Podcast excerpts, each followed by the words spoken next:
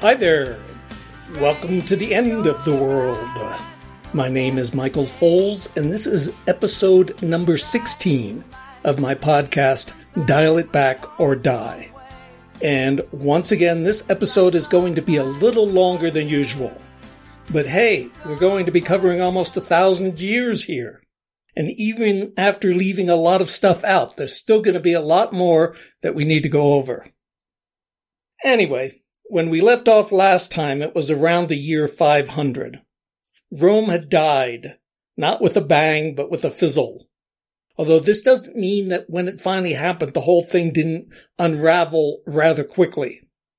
For example, as I mentioned, present-day England had been totally integrated with Rome, complete with mosaic decorated villas, Roman baths at the town of Bath, the works. Then at some point around the year 400, people were writing letters to the effect of, "Who needs a central government anyway?" And a few short years later, the villas were abandoned and the letters and every other kind of writing stopped for the next 500 years or so. Thus came the Dark Ages. Although remember that we are only talking here about Western Europe. The rest of the world, including of course China and India, was getting along just fine. More particularly, the eastern half of the Roman Empire, now known to us as Byzantium, was still intact and thriving. What's more, as I've noted, present-day France and England had never been that important to the larger Roman Empire in the first place. Anyway, to the east of Byzantium was the Persian Sassanid Empire, and these two dueling empires spent a couple of centuries in constant warfare, which meant by the middle of the 7th century they were both completely exhausted. Not only that, but dueling Eastern Christian theologies, the subtleties of which are way too mind-numbing to go into, had mentally exhausted everyone. So that when all of a sudden Islam showed up, with its simple theology and straightforward practices, the way was open for it all the way from Egypt to the Pyrenees. And remember that Spain and southern Italy, whether governed by Visigoths or Moors, were still attempting to maintain some semblance of both civilization and commerce. But for the northwestern part of Europe, our present-day Britain, France, Germany, and Scandinavia, things got pretty bleak pretty fast. Because previously, even in the uncivilized regions, there had at least been a semi-civilizing influence from Rome. Now, however, these tribes had to fall back on their own traditions, which were totally not up to the task. Roman law collapsed, and it was replaced by new practices such as trial by combat. Also hanging and beheading, which stayed with us until the modern era. Kings became little more than chieftains of brutish gangs of plunderers, who would, however, immediately leave those chieftains for some other leader if and when the plundering ever got thin. Most importantly, the social fabric and sophistication that are necessary for towns to exist totally fell apart, and all that was left were thinly populated lands of ignorant, ignored peasants, who, by the way, had also been ignorant, ignored peasants even when Rome had been rich and stable. And you'll be forgiven if you don't know too much about the ensuing half-millennium. What with names like Fructuosus, Ermafredus, and Theodosius, not to mention Winfrus, Roycan, and Imma, and with places like Frisia and Fulda, the history of this period is not exactly light reading. Even serious scholars can get easily frustrated, since there are so few written sources, and virtually all of them are from the pens of evangelizing monks, who were almost as ignorant and superstitious as the people surrounding them. Well, as you know, the only institution which did step into this breach was the church, and its importance was in no way limited to its spreading of the gospel to the heathens, even though Given the mentality of its listeners, its pitch for their original conversion was often little more than, "My God is more powerful than your gods." But besides imparting to the benighted souls a deeper understanding of spirituality, or for that matter, any understanding of spirituality, the Church represented the last tangible tie to the grandeur and stability that had been Rome. After all, no one in the Dark Ages was happy with the state of affairs. And just as during the Empire the various barbarian tribes, to a greater or lesser extent, envied and emulated the far more advanced customs of Rome, so too, now, the Church, with its Latin, its literacy, its logic, and its laws, was a beacon, not just of a life hereafter, but also of a rational, comforting government which no longer existed. I've mentioned that for several centuries after the fall of Rome, most people thought and or hoped that somebody would come along to pull it all back together again, and that the great Byzantine Emperor Justinian came awfully close to doing so in the 6th century, but that his failure ended up just making everything even worse. But another, better-known attempt came about towards the end of the 8th century. It started in 732, when Charles Martel, the leader of the Franks, surprised and defeated a large Arab army at the Battle of Tours in present-day northern France. Up until that point, the Muslim surge had continued unabated for a century. Since the Franks were now by far the most powerful of the various European tribes, their loss in that battle could very possibly have meant that we would now be practicing Sharia law here in North America. Although, ironically, the Muslims back then were usually far more open-minded and tolerant than were the Christians. Anyway, it was Charles's grandson, Charlemagne, who united the realms of present-day France, Germany, and the Benelux countries, all of which culminated in the year 800, when he finally realized the dream of the previous 400 years and was proclaimed Holy Roman Emperor. Unfortunately, however, the superstructure that he created was rather bare, and the infrastructure almost non-existent, so that after his death, everything pretty much fell apart again. But the long, patient work of the Church in converting and civilizing the heathen, including even the terrifying Vikings, would sooner or later pay off. And by around the year 1000, a period began which, if you're not really fluent in the subject, you might be mostly unaware of. So, let me introduce you to the High Middle Ages. But before we get into that, let's talk a little about happiness again, because it has been so drummed into us our entire lives that happiness is correlated with economic prosperity that we just assume that everyone living in the year, say, 800 must have been totally miserable. Nor are we left alone to assume that. We are specifically taught that this was a time of unrelenting, gruesome warfare, of grinding, mud-soaked poverty, of fear and dark superstition, and of short and brutish lives. And while much of that description is no doubt objectively true for the period of the Dark Ages, as I discussed earlier, my experiences in hyper-poor Africa make me suspect that in practice, people even back then might not necessarily have been so happy or brutish. After all, there were still sunny days in the 8th century, and mothers still loved their children. Which is not to say that I am suggesting that people in, say, the year 750 AD were necessarily dancing around maypoles. It's just that, given the extreme lack of historical record, it's really impossible to know how everyday people subjectively felt. Be that as it may, however, historians of the medieval period tell us that by the 11th century, the times weren't nearly that bad.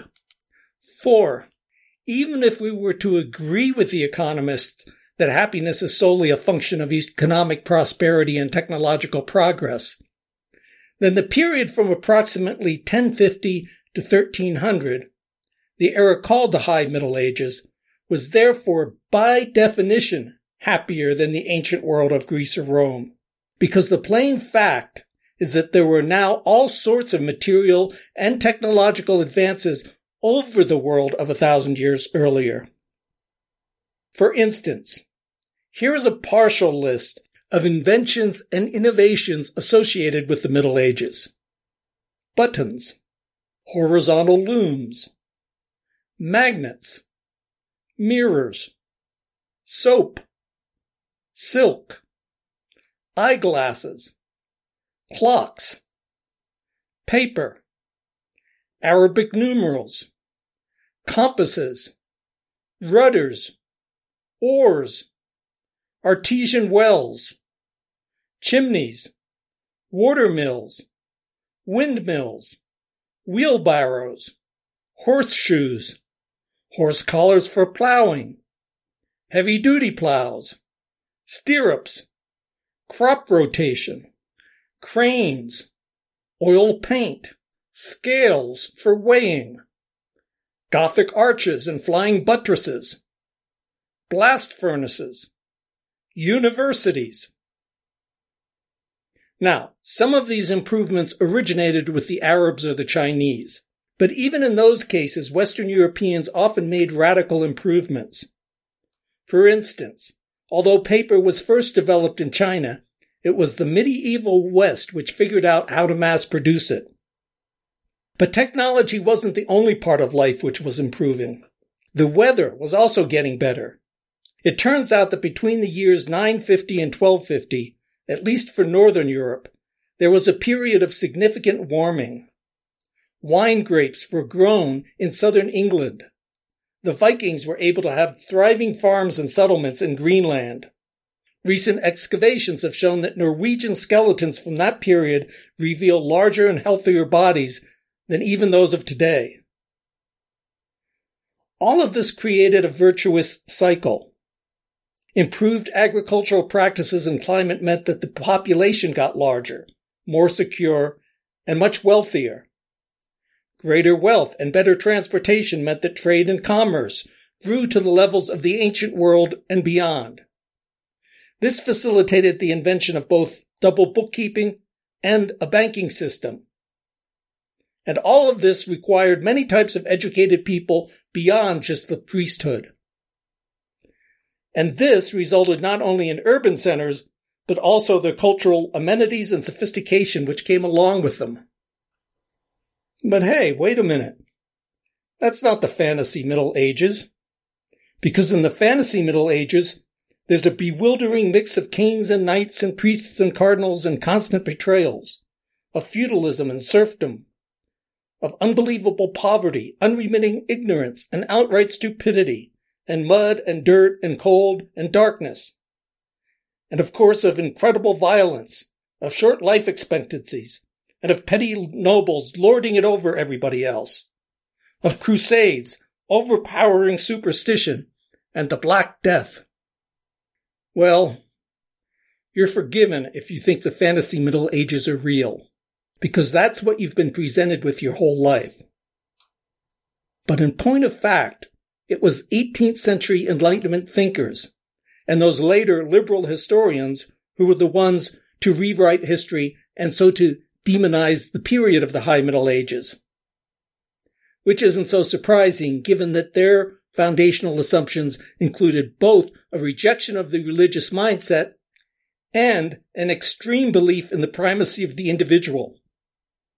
It certainly wouldn't have helped their case if the Western world had done quite nicely with the opposite assumptions. But let's, for instance, take a quick look at feudalism, because to our minds, the setup seems to be the most degenerate kind of social order possible. Serfs are tied to knights, knights tied to lords, and lords to overlords. The very concept seems to mock our ingrained belief in personal freedoms. However, let's put aside the historical reality that as the High Middle Ages progressed, the serfs tended to become free, free peasants tended to move to the new towns, and the knights tended to get more benefit from the lords than the other way around. Now, let's consider how the key element of the theory behind feudalism wasn't that the lower classes were tied to the upper ones, but rather that the upper classes were totally responsible for the ultimate survival of the lower.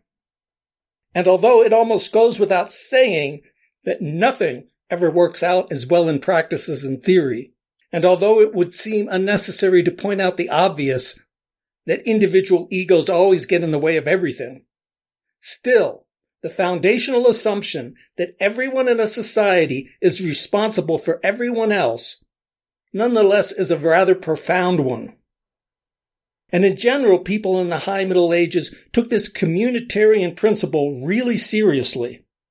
Obviously, the monastic culture, which was the only social glue available during the Dark Ages, but was still prevalent in the High Middle Ages, was totally communal. But you might also consider the situation in the typical medieval town or city. First of all, its inhabitants literally called themselves a commune. That is to say, if you were a legal resident there, then in most matters it had to be all for one and one for all. These were lateral, relatively equal ties of mutual responsibility that no one could opt out of. Now, modern economists tend to dismiss the various artisan and other guilds back then as inefficient monopolies which set wages and prices, which stifled personal innovation, and which would not allow even the slightest bit of advertising from any individual business. But these guilds also stood by each and every member for better or worse, and in sickness or in health. Because remember that, even though the High Middle Ages were much more advanced than the Dark Ages, life was still pretty tenuous back then. And in such a situation, what do you think was more valued? Social security or individual rights? Oh, and women in the Middle Ages were not only readily accepted into these guilds, but were also able to become master artisans themselves. In fact, in many ways, women in this period had more rights and were valued more than they would be in later centuries. And the status of women in the Middle Ages can also help ease us into discussions about the state of the church. For instance, nuns were given greater respect and had much more independence than they did at later times. And the intensive and extensive medieval worship of the Virgin Mary is a reflection of the fact that what we might now refer to as the feminine principle was easily at its highest level in the West during the High Middle Ages.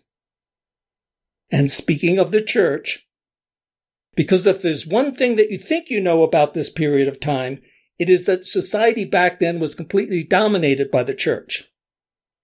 Keep in mind, though, that the Enlightenment absolutely hated absolutely everything about organized religion, and therefore at least consider the possibility that this 18th century hatred is why you probably now think of that medieval church as being dictatorial, totalitarian, mind-controlling, and inquisitional. But common sense should also help you to see that no organization or movement is ever going to become successful by stressing only negatives like sin and guilt and damnation. There has to be some positive vision if you hope to convert masses of people.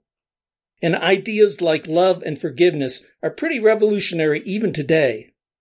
So that you can imagine how astonishing these concepts might have first seemed to those crude, illiterate barbarians back in the Dark Ages. Thus, at the time of the High Middle Ages, the church was not seen as some evil oppressor, but rather as the most wonderful construct that had ever been constructed. After all, it had succeeded in largely civilizing all those violent heathens. And now even the Vikings were good, solid citizens. In fact, at the turn of the first millennium, it seemed entirely possible that the 1,000-year-old vision of God's rule on earth might finally come to fruition. Now, when we read about this period, we are taught to laugh at the feeble attempts of the Church to curtail violence around the year 1000 with such proclamations as the peace of God and the truce of God, which tried to limit who could be killed and on what days of the week wars could be fought. But then think for a moment about the supposedly civilized and secular 20th century, with its wars of brutal totality each and every day of the week, not to mention the uncounted millions upon millions of civilian deaths. The actual truth is that, contrary to popular belief, peace gradually did take hold during this period. As I've already mentioned, the entire 13th century was essentially war-free. Think about that for a minute. All those principalities, and yet no wars. Knights, whose only occupation had ever been to fight, were now left with simply an endless series of ever more non-violent jousting tournaments and the like.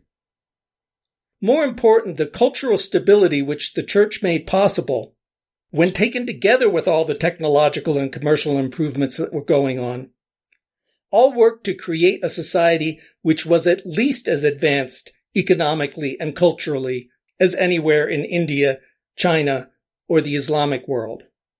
And probably far more so. The new universities attracted thousands of students. Literacy expanded. And philosophers such as Peter Abelard and Thomas Aquinas were as acute as anyone from the ancient world had been. The great Gothic cathedrals, which were mostly constructed in the 13th century, were in engineering terms far more sophisticated than any other buildings that the world had ever seen. Anyway, in short, not only had Western Europe caught up with the previous high point of the Roman Empire, but it had in almost every way gone far beyond that. And the people back then in no way thought that they were living in some miserable, blighted era. Instead, they imagined themselves at the cutting edge of the unfolding of God's divine plan. And, as I already went over in a previous episode, this was also the time during which most intellectual historians agree that the scientific method was first systematically theorized. I suggest, therefore, that you take a minute and contemplate once again just how advanced minds must have gotten for people to hypothesize that it might be possible to mathematically express not just geometrical relationships, such as the Pythagorean theorem, but actual, as we would call them today, laws of physics that would apply across the entire universe. And if you still doubt all of this, then I suggest that you take a trip over to France and stand in front of, say, the cathedral at Chartres. And then imagine superstitious idiots rolling around in the mud, as in some Monty Python sketch, being able to even conceive of such a building, let alone construct it. But perhaps the best way to illustrate the relatively advanced stage that this cultural evolution had reached is through the theory and practice of chivalry. Now, I remember how, even back in 1962, when I was in the 10th grade, my high school textbook almost sniggered when describing the chivalric ideal, as if a virile young knight in shining armor could really chastely love his singular fair maiden. The implied conclusion was that obviously all of this high and mighty talk must have been some thinly disguised rationalization for extramarital affairs.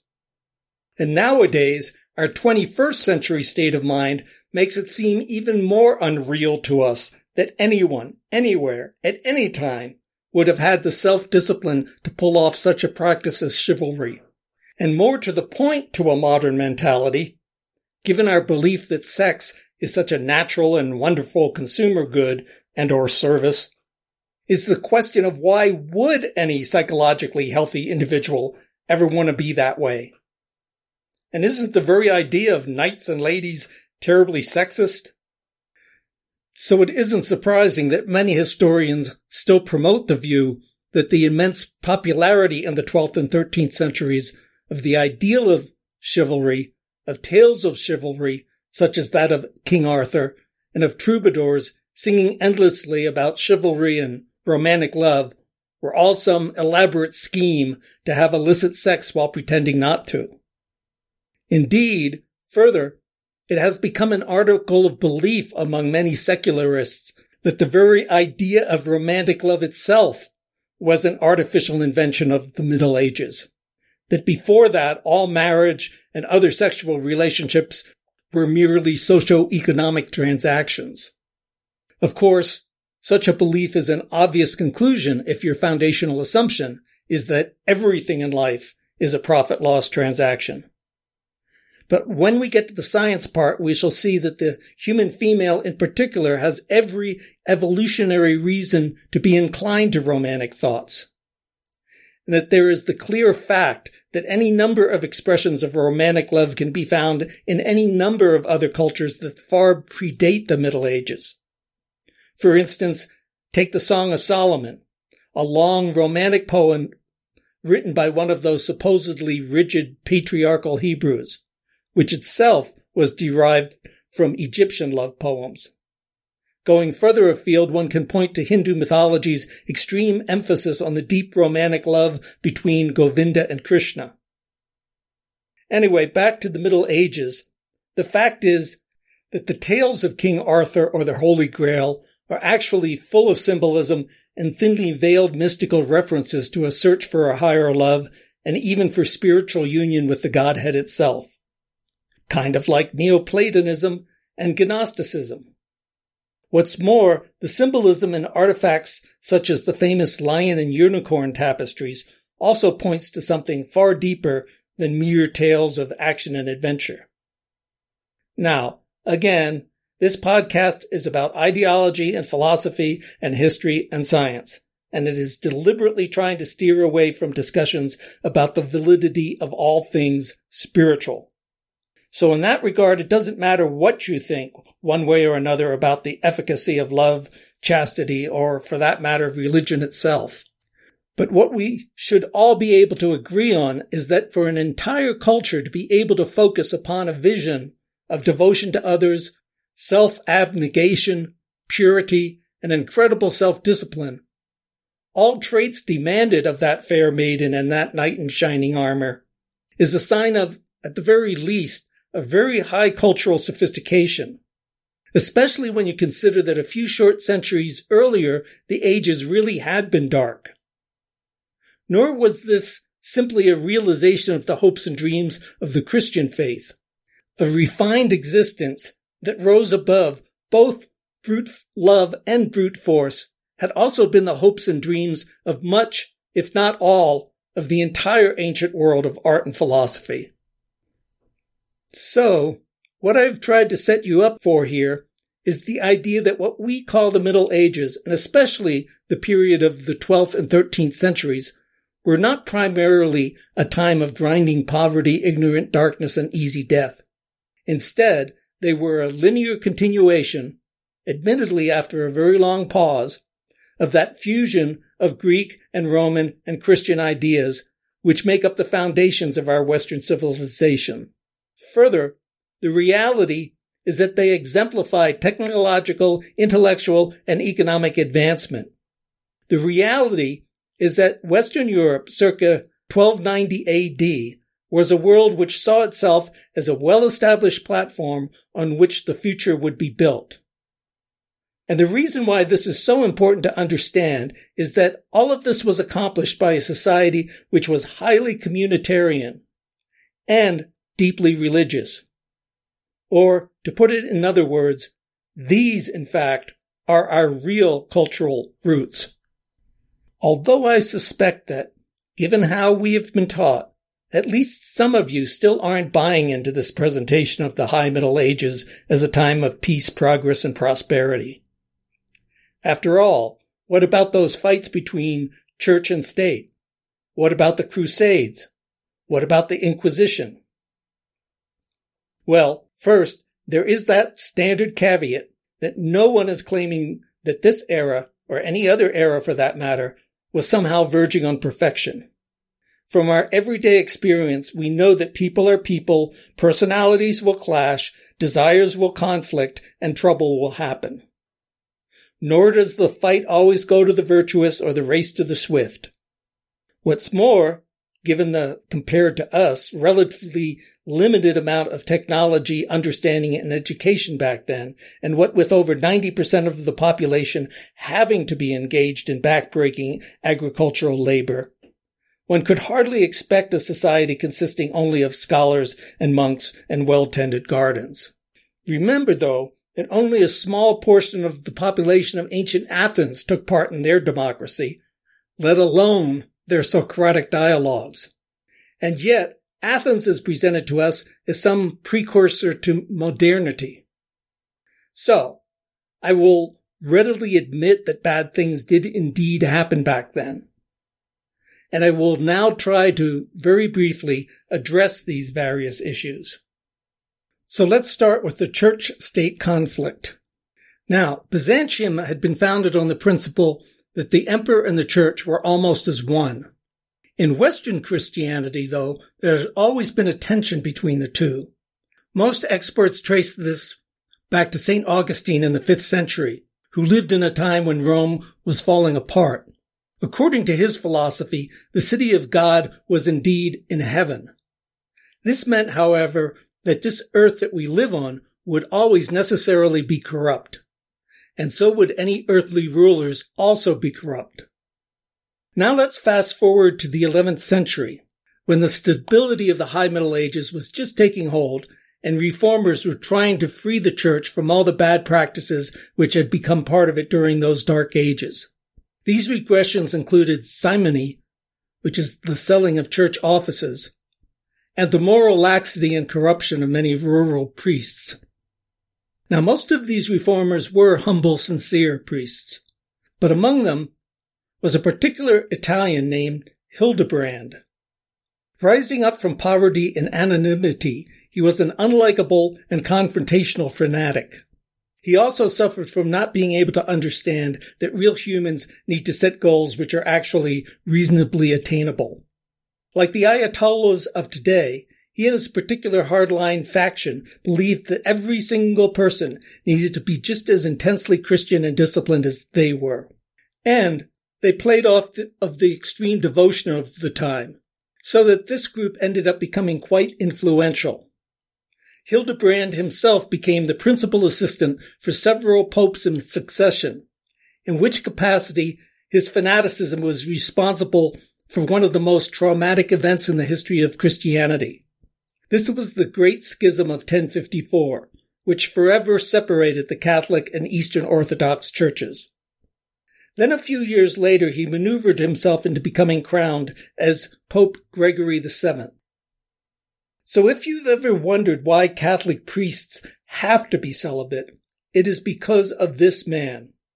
Before that, many theologians believed that marriage was perfectly permissible, perhaps even preferred, since these priests had to minister to a population which consisted almost entirely of married people. And for that reason, parish priests in the present-day Russian Orthodox Church have to be married. Back then, though, and more importantly for the times, Gregory was convinced that every Catholic ruler must formally submit to the authority of God, as represented by himself the Pope, all of which led to the famous confrontation with Frederick II, at that time the Holy Roman Emperor. Although, considering that this Pope didn't even have any sort of army, the fact that he was able, at least for a time, to pull this off shows just how seriously everyone back then took their religion. And it's amazing that so much of what we think of as wrong about the Catholic Church can be traced to this one unpleasant individual. But the historical fact of Gregory VII doesn't show that the institution of the Church itself was power-hungry and dictatorial, just that the man who temporarily headed it was. And next, let's very briefly cover the Crusades. But in order to consider them in their proper context, let's return to the year 732 and Charles Martel's defeat of those Islamic invaders. Because when the Moors lost that battle, they retreated back over the Pyrenees to Spain, a peninsula which they had already controlled for some time. But this set up a situation called the Reconquista, in which relatively rough, crude, hillbilly Spanish Christians engaged in a many centuries long brutal struggle to chase the much more civilized Muslims out of Europe. Needless to say, these semi-barbarian Christian men were not the sort to spend their off hours in prayer and meditation.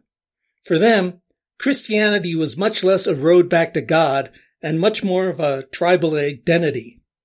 And this is how peaceful, forgiving Christianity turned into, at least for some people, some strange sort of warrior cult.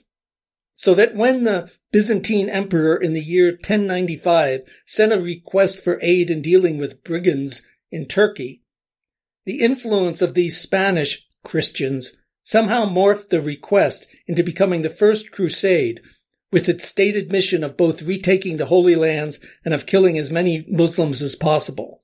In other words, the Spanish mindset had co-opted much of the rest of Western Europe. Over the next couple of centuries, all in all, there were a total of around 7 crusades. And I say around because historians can't decide on the final number. But they can agree that, especially after the first one, real or imagined Christian fervor of any sort took a decided back seat to adventurism and greed. Historians also agree that in general, it wasn't exactly the best and the brightest who headed for Jerusalem. Kind of like what happened in the settling of the American West. So let's make a quick analogy. Custer's defeat at Little Bighorn happened in 1876, just a week before America's celebration of its 100th birthday. So that you can imagine what a big, shocking, and traumatic story it was. Just a few short months later, though, a small band of Nez Perce Indians, who had always been totally peaceful, but who had also just been robbed of their traditional lands in eastern Oregon, were confronted by the U.S. Army. They then made a desperate month-long attempt to escape to Canada. Tragically, though, they were caught, just one day's journey from the border. Now, you may be surprised to learn that even though this was right after the slaughter of Custer's cavalry, most of the Americans who lived back east in cities like New York and Boston were rooting for the Nez Perce to make it. Indeed, the historical truth is that in the 19th century, there had always been great sympathy for the plight of the Indians. The unfortunate fact, though, is that this sympathy occurred back east. Out west, on the other hand, the soldiers and the others who the Indians had to deal with weren't quite so fair-minded or compassionate. And my point here is that we can recognize that Native Americans were dealt with terribly and unfairly during our Western expansion. But very few of us would then conclude, what with Emerson, Thoreau, the Emancipation Proclamation, and any number of other cultural, technological, and intellectual currents going on back then, that our treatment of Native Americans therefore somehow entirely defined America's entire 19th century. And in a similar fashion, one can readily admit that the whole phenomenon of the Crusades was bizarre at best and very shameful at worst. Yet at the same time, we can understand that the Crusades were in no way the central story of the High Middle Ages. And now we come to the matter of heresy and the Inquisition. Actually, believe it or not, individual heretics didn't even appear until the 12th century. Until then, it literally never occurred to anyone that the Church might be wrong. Seriously. I mean, it's almost impossible to overstate how much the entire medieval population was into religion and salvation. And when questioners did appear, those who weren't crackpots were generally serious thinkers who only had questions about certain specific church doctrines. Either way, though, the church felt that it couldn't be open to discussion, because the Dark Ages hadn't been that long ago, and the fear was that sincere questions might soon turn into endless and fruitless arguments, which would, in turn, destroy the unity of vision which church leaders thought was the glue which held their semi-fragile civilization together. And then at the turn of the 13th century, the situation became a lot worse. For, in the south of France, arose an extremely popular sect called the Cathars, or Pure Ones. Actually, it wasn't even a sect. It was more like a totally different religion. Now, it's hard to know now what the Cathars actually taught and thought, since the church ended up as the victor, and all we have now is the church's history. But it appears as if the Cathars were somewhat similar to those earlier Gnostic Christians, believing that this physical existence was nothing but a prison cell.